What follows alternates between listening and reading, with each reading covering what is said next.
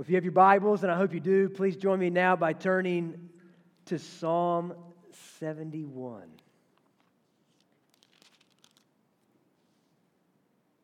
This morning's message is titled A Refuge That Rescues.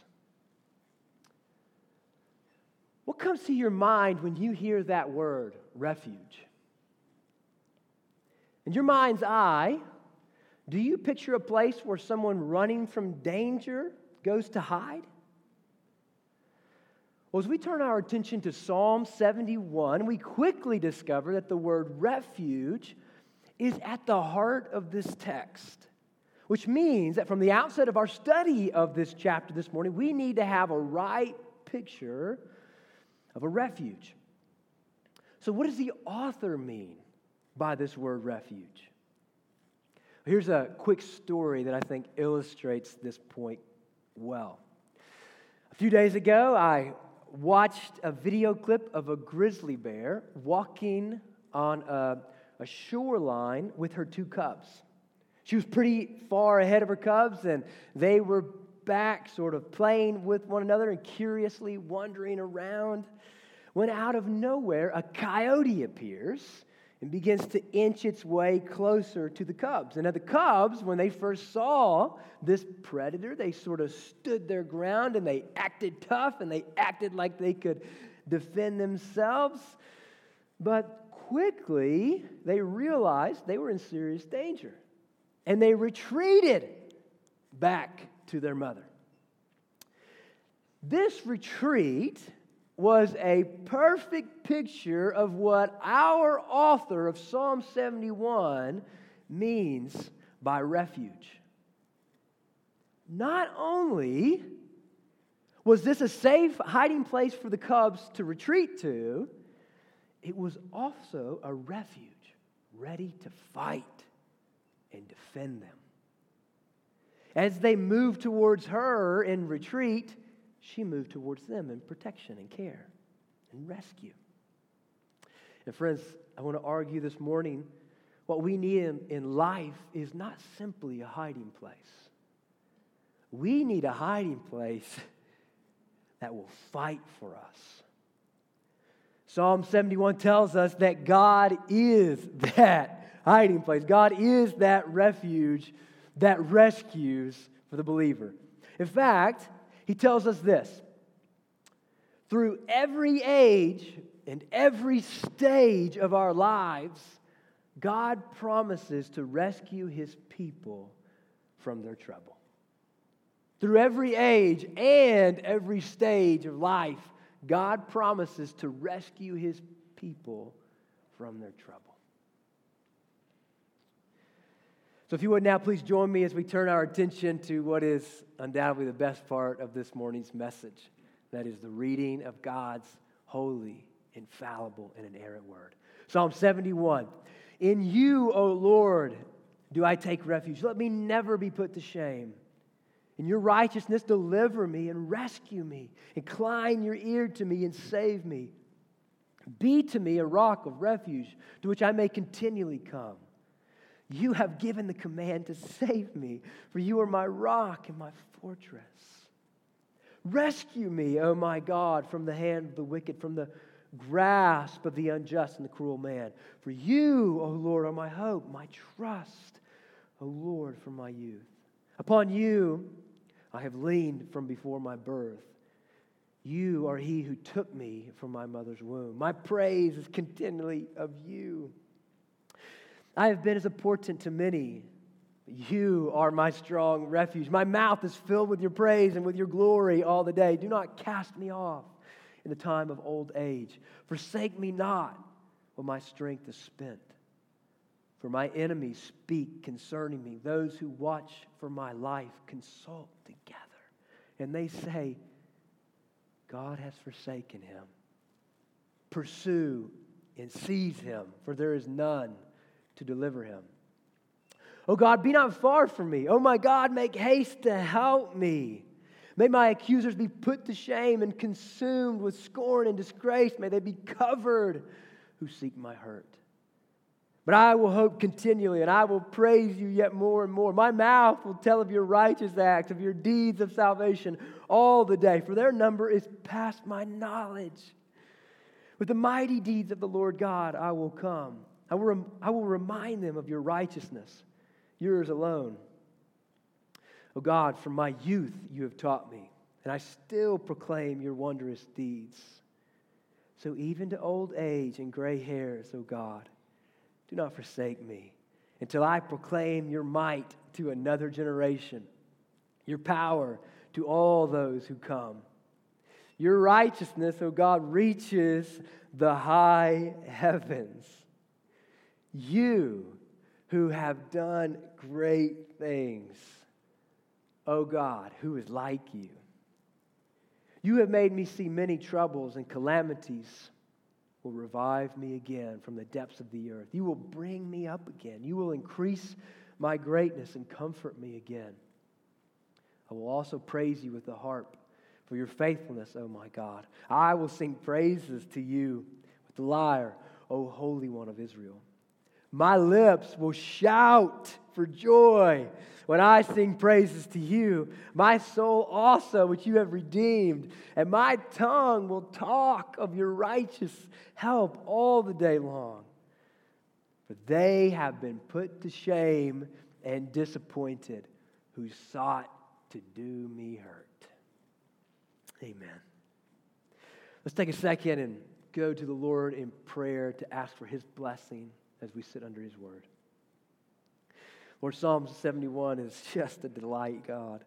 And so I just want to ask you for you to please help us. Please open our eyes to behold wonderful things from your word. We pray this in Christ's name. Amen. Our first point this morning is retreat to be rescued, verses 1 to 3. Now, we don't know who wrote this psalm or the, even the circumstances in his life leading up to the writing of this song, but what we do know from the outset is that he faced real danger and he needed help. He was in some serious trouble. But what he did when facing troubles in his life and threats in his life made all the difference in the world. Instead of trying to fight his troubles in his own strength, he retreated to God through prayer and asked for his help. He's like that young bear cub that retreated quickly back to its mother's side for protection, for rescue. But why did he retreat to God? Well, the reason is because God was his refuge, his righteousness, his rescue his rock. Look right here in verse 1. He says, In you, O Lord, do I take refuge. Let me never be put to shame. Now, I've been meditating on this little phrase throughout this week, in you. And I wondered why he used this at the beginning of his prayer. Well, listen to Dr. Sinclair Ferguson, who gives us some insight into the inexhaustible depths of those two words in you. He says this the knowledge of our union with Christ gives us confidence in prayer. It was when Jesus had begun to expound the closeness of this union that he also began to introduce the disciples to the true heart of prayer. If Christ abides in us and we abide in him, as his word dwells in us, and we pray in His name, that God hears us. But all of these expressions are simply extensions of the one fundamental idea. If I am united to Christ, then all that is His is mine. So long as my heart, will, and mind are one with Christ and His Word, I can approach God with the humble confidence that my prayers will be heard and answered. So it's not just that we come to Him in prayer, but we actually come in Him, in Christ, to the Father in prayer. That position In Him, we're talking positional. That position is what affords us the privileges of His protection.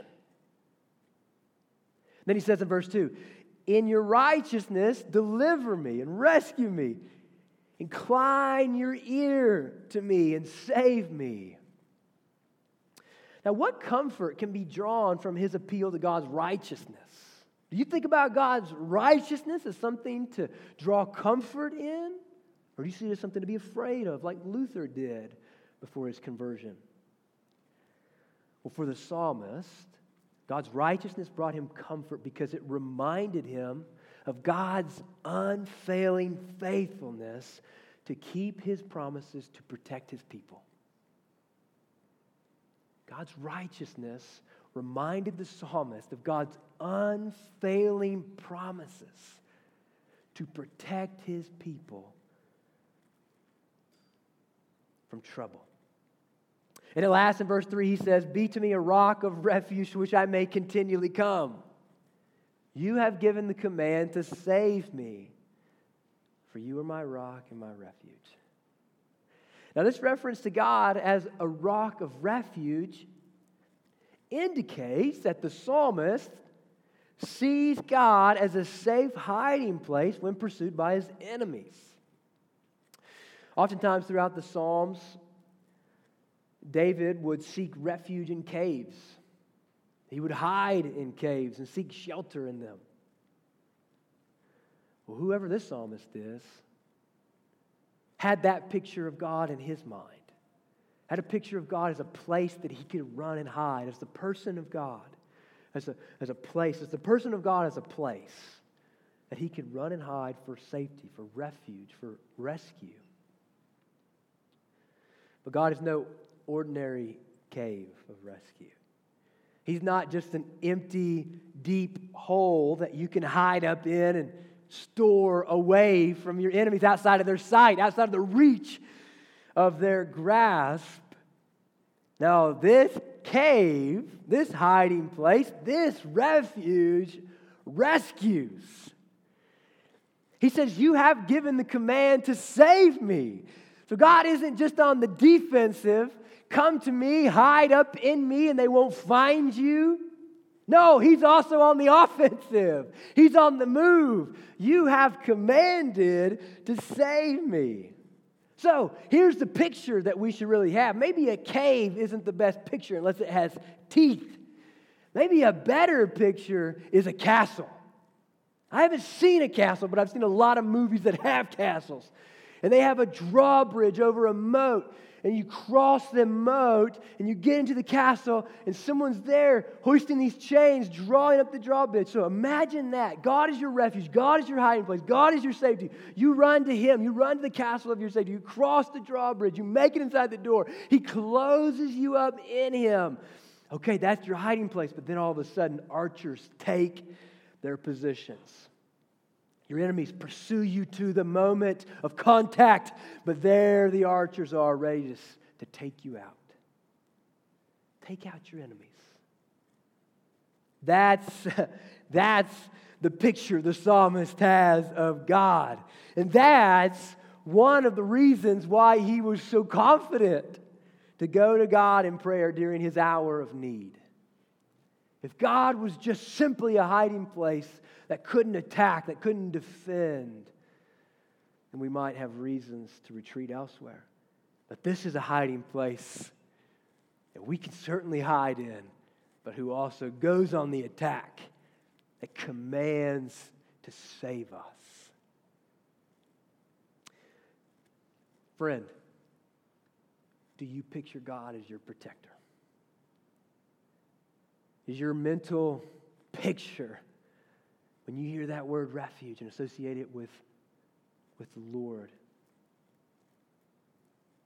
do you see God as your protector? Do you imagine by faith that once you reach out to Him in prayer, that He draws near to you and defends you? Well, the Word of God assures us that He is our refuge, He is our righteousness, He is our rescue. He is our rock. Least to our second point this morning rescued from serious danger. Verses 4 through 11. At the bottom of the Pacific Ocean, there is a dangerous predator known as an angel shark that lies just underneath the sand, waiting for unsuspecting fish to cross its path. And the moment that a smaller fish swims near its location, the angelfish bursts up from its camouflaged self underneath the sand and seizes the prey in its mouth. But there is one fish that is armed with a secret weapon. The horn shark is equipped with a sharp, razor like fin at the top of its back, so that when the angel shark engulfs it, they are pricked at the roof of their mouth and they are forced to release this fish back into the ocean totally unharmed. Well, likewise, the psalmist tells us in this opening verse of this section that his enemies have latched on to him. They have latched themselves around him. They have seized him. They have taken hold of him. But nevertheless, he has, he has a secret weapon to ward off his enemies. He says this in verse 4 Rescue me, O my God, from the hand of the wicked, from the grasp of the unjust and cruel man. Not only is this guy in fear of danger, he's firmly in the grip of danger. He's in the hands of danger, he's in the mouth of the predator. And whatever the situation is, he's entangled in some serious problems. So, what does he do? What does he do when he's entangled in these serious problems? Does he exert all of his willpower to try and free himself from the strong grip of his enemy? No. He simply cries out to the Lord for help. Look what he says in verse 4. He says, Rescue me. Friends, if you find yourself entangled in sin, surrounded by your enemies, the psalmist says to us, cry out to God for his rescue. Shout out to him. Intentionally use the language of the Psalms. Rescue me, oh my God. Friend, do you think yourself too deep in trouble to find you and help you? Do you think yourself too entangled in problems that he, he certainly can't untangle you or, or wouldn't untangle you, wouldn't take the time? Well, there's an amazing story in Jesus' life where he's in the grip of his enemies, but God rescues him. You know this story. It's an amazing story. Um, and if you're not paying attention to the details, can just pass you by. In Luke 4 28 to 30, it's immediately after Jesus is in his hometown, and he announces at the synagogue, the local corporate gathering of God's people, he announces to his hometown, people who were there when he was growing up, he announces to them, I am the Savior of the world. I am the Christ. I am the Messiah. But instead of the townspeople bowing down to worship him, it says the crowds did this. When they heard these things, all in the synagogue were filled with wrath. That is indignation, that is anger. And they rose up they drove him out of the town and they brought him to the brow of the hill on which their town was built so that they could throw him down the cliff. But look at this. But passing through their midst, he went away. How did he do that? The town is pushing him to the cliff, and then he passes through their midst. Doesn't that sound like Psalm 71? he passed right through their midst. He, the psalmist, is saying, I'm in the grip of the enemy. They've got me. They've wrapped themselves around me. I'm taken captive. But he says in verse 5 that God alone is his hope, God alone is his trust. And upon God alone, verse 6 says he leaned upon through his whole life. In verse 7, he says this I have been as a portent to many, or as the NIV says, I have become a sign to many. Now, this means that people are beginning to suggest that the decline in the psalmist's prosperity must be an indication that God has abandoned him. reading the signs of the times of the psalmist's life, and it appears because of his decline in prosperity, God's abandoned him. But here's what I think is powerful really, really, really, really powerful in verse 7.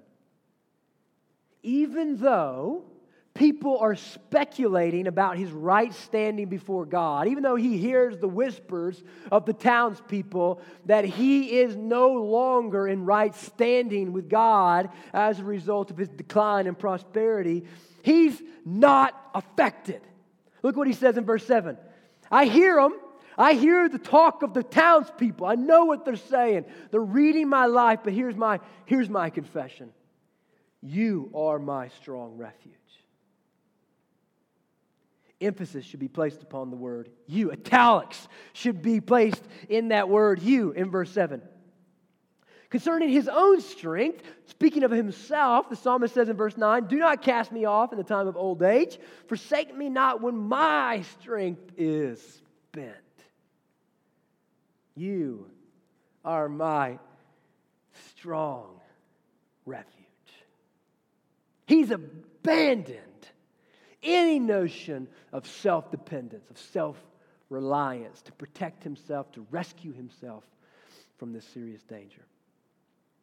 Now, whoever this psalmist was, he had a lot of enemies who were patiently waiting for the right moment, the opportune time to strike, to attack him, to ambush. And what better time than when his strength is spent? He reveals in verses 10 and 11 that his enemies perceive his weakness as a sign that God has removed his hand of protection from his life, and that this must be the moment. This is the moment they've all been waiting for the moment to take him, to snatch him, to seize him. But the psalmist's confidence in God cannot be shaken. His confidence is not shaken by the threat of his enemy. His, his confidence is in the righteousness of God. And to remind you what that means, that is God's faithfulness to keep his promises to his people, to protect them. I want to be like this guy when I grow up. He hears the talks of the enemy. That would rattle the most of us. Hear the threats of the enemy. Hear the accusations of the enemy saying, You're no longer in right standing with God. They just mean nothing to him. He's an older man now. He's heard these things before, and experience has taught him I don't lean on your words, and I don't lean on your feelings.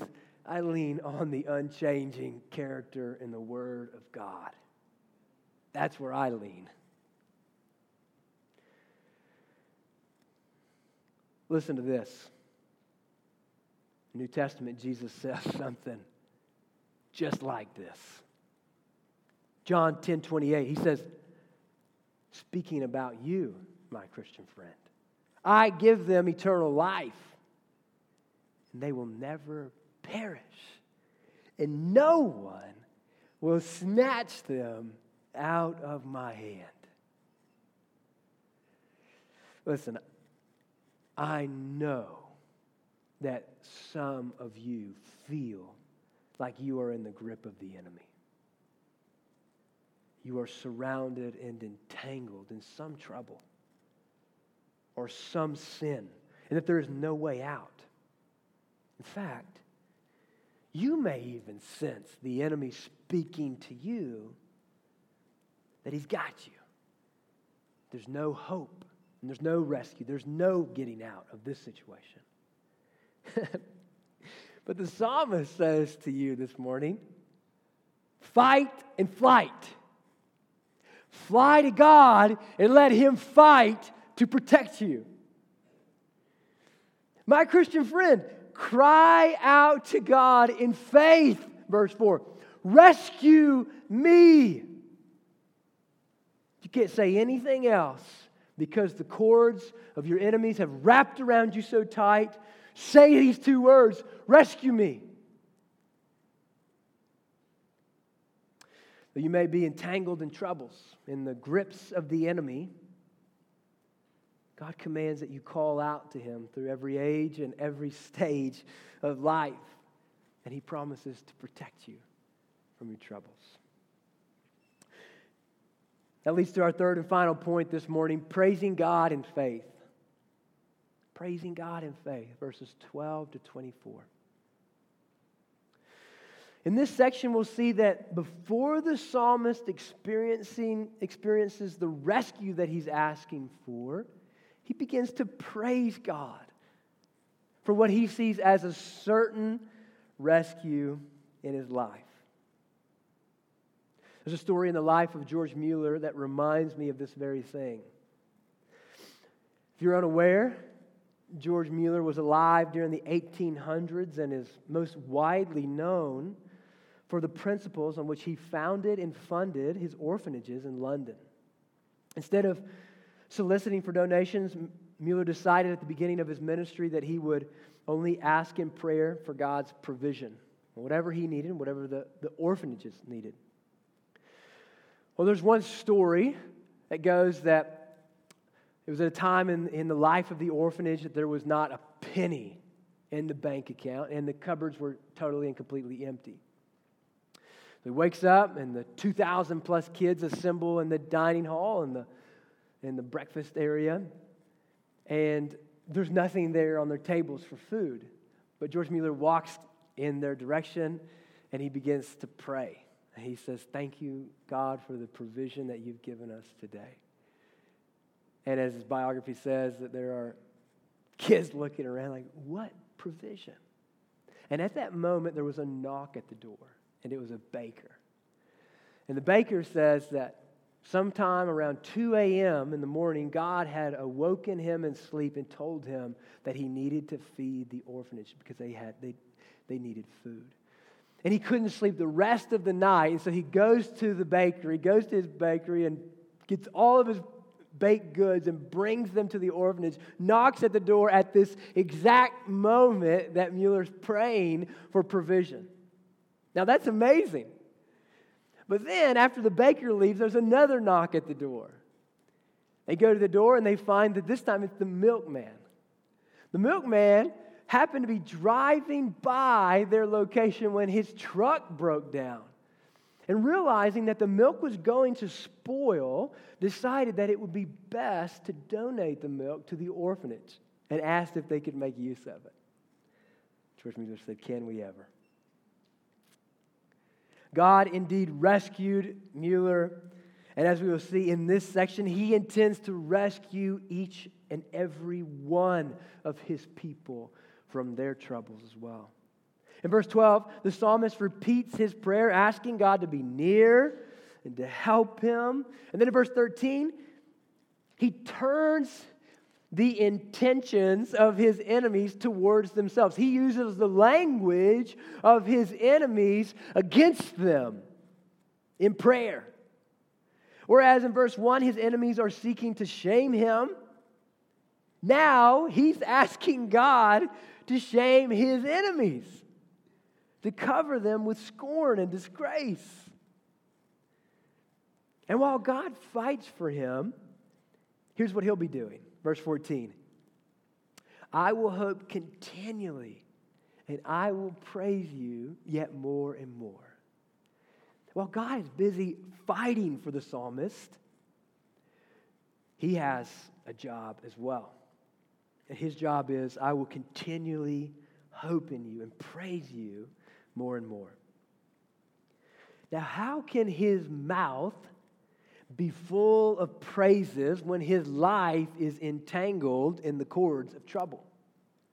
Well, the answer is given to us in verse 15. He says, My mouth will tell of your righteous acts, of your deeds of salvation all the day, for their number is past my knowledge. Everywhere the psalmist looks throughout his personal history, he recognizes the salvation of God.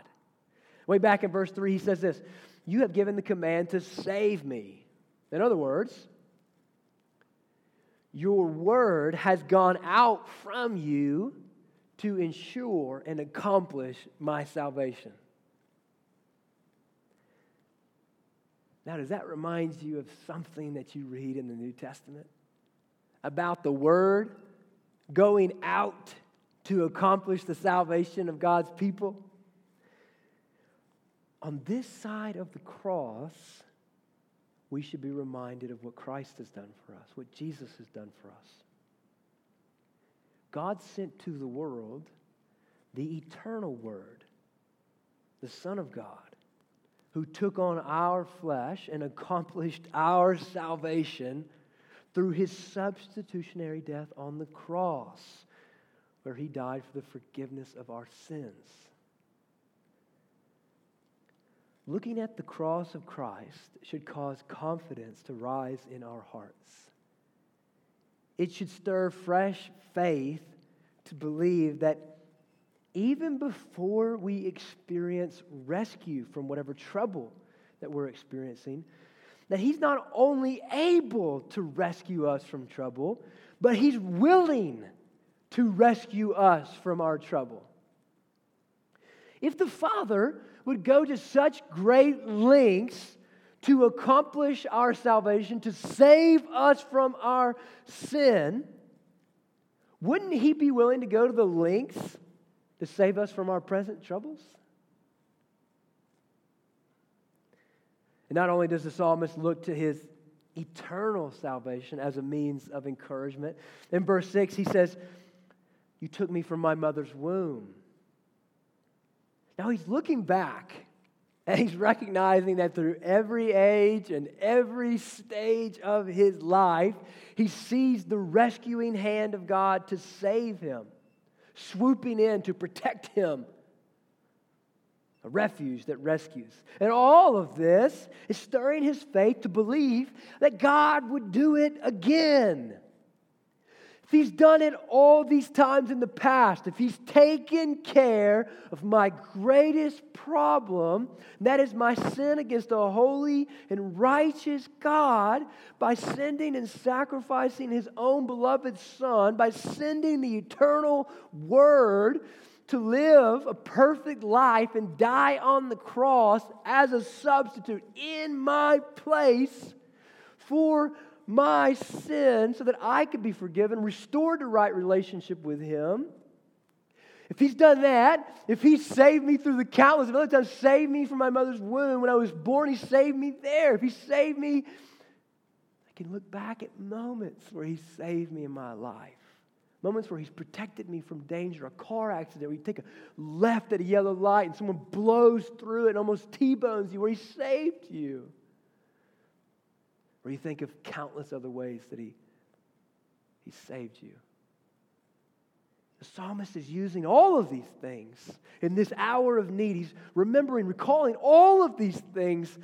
And he's saying, These things inform to inspire my faith to believe that though I haven't experienced salvation from my present trouble, I believe he's going to do it again. That is Amazing. That's amazing. Now, why does he want God to save him again? He has a very specific reason for why he wants God to save him, to protect him, to defend him, to rescue him. Now that he's older, in verse 17, he says, I still proclaim your wondrous deeds. The psalmist is transitioning to a new stage of his life. And he says in verse 18 So even to old age and gray hairs, O God, do not forsake me until I proclaim your might to another generation, your power to all those who come. He envisions, the psalmist is envisioning, he has a vision for the third chapter of his life. He envisions gathering around the younger generation and testifying to them the salvation of God. I think that is a compelling vision for all of us, whether we are in the third chapter of our lives or whether we are in the second or the first. This is a compelling vision of how to finish our life well. He doesn't see the last chapter of his life as an opportunity to recline, to take it easy, to retire on the shores of the beach. He desperately wants to make it to old age. He's asking for gray hairs. God, give me more gray hairs so that I can proclaim the power of your salvation to a younger generation. I just love that vision of the Christian life. And what a compelling vision this should be for the local church. That we're not just one age group, that we would be a diverse body of believers, and praise God, we are. I mean, that is amazing. I never get over how amazing that is. There are just too many churches in our culture that ignore the voice of the older saints. But may that not be the case ever at Living Hope. My vision for this church is to see older believers intentionally pouring in to younger believers. And praise God, in our young life, we are experiencing that right now. We're experiencing that right now. For the ladies, I think about Miss Barb, and Miss Barb, I am not calling you old. I am not calling you old. I think that I think this is a grace. The psalmist sees it as a grace. But Miss Barb is leading a Bible study where she intentionally pours wisdom of years walking with her Savior into a younger generation. Think about Miss Terry and her podcast that is intentionally designed to pass on wisdom and parenting to the next generation. I think of every time we have a men's ministry, man, some of the most vocal people at the meeting are the older brothers. And yes, guys, I'm calling you old. I'm not calling the ladies old, but I'm calling the guys old. These guys speak with wisdom and in that moment, they are pouring years of experience walking with the Lord, years of experience on how to defeat sin, years of experience on how to love your wife well, years of experience on how to not look past the younger years of your children, to soak up every moment, intentionally disciple them, pour gospel centered grace instruction into their life our community groups.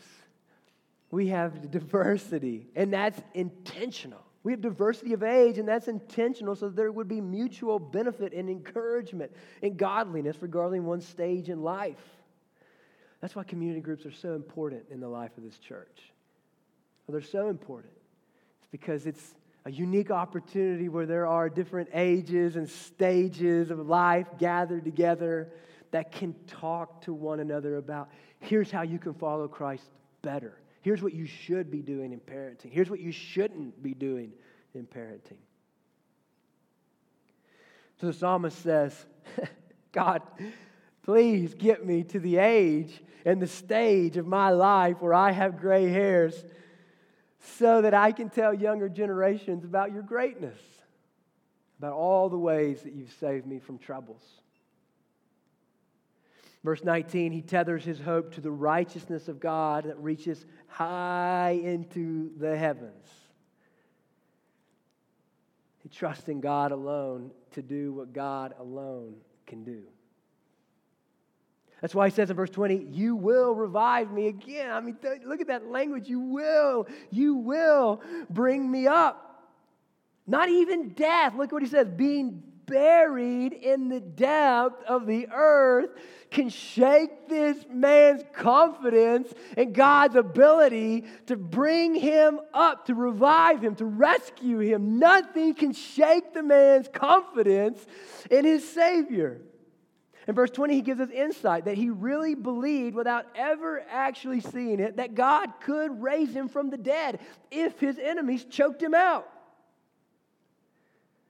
And I'm convinced that because we live on this side of the cross of Christ, who is the resurrection, who is the resurrection in the life, that we should have even more confidence than what the psalmist could have ever imagined.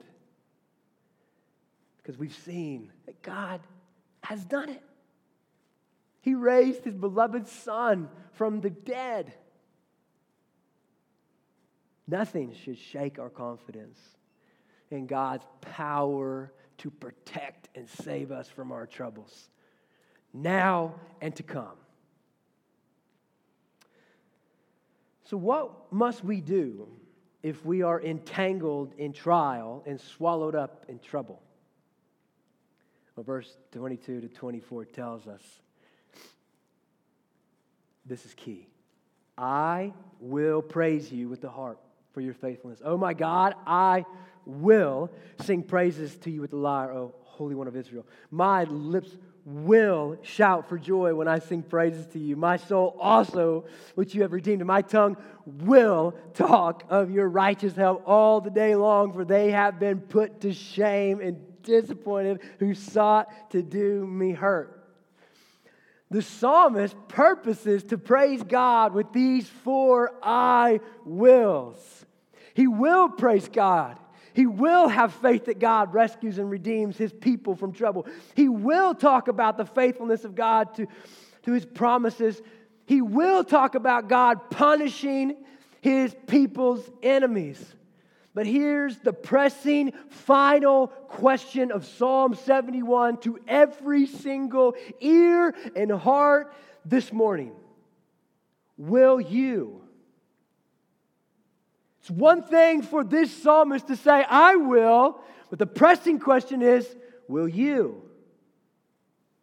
Will you have faith that despite where you are and what trouble you are experiencing, that God will rescue you? Will you trust that through every age and every stage of your life, that God is faithful to rescue you from troubles and enemies that surround you?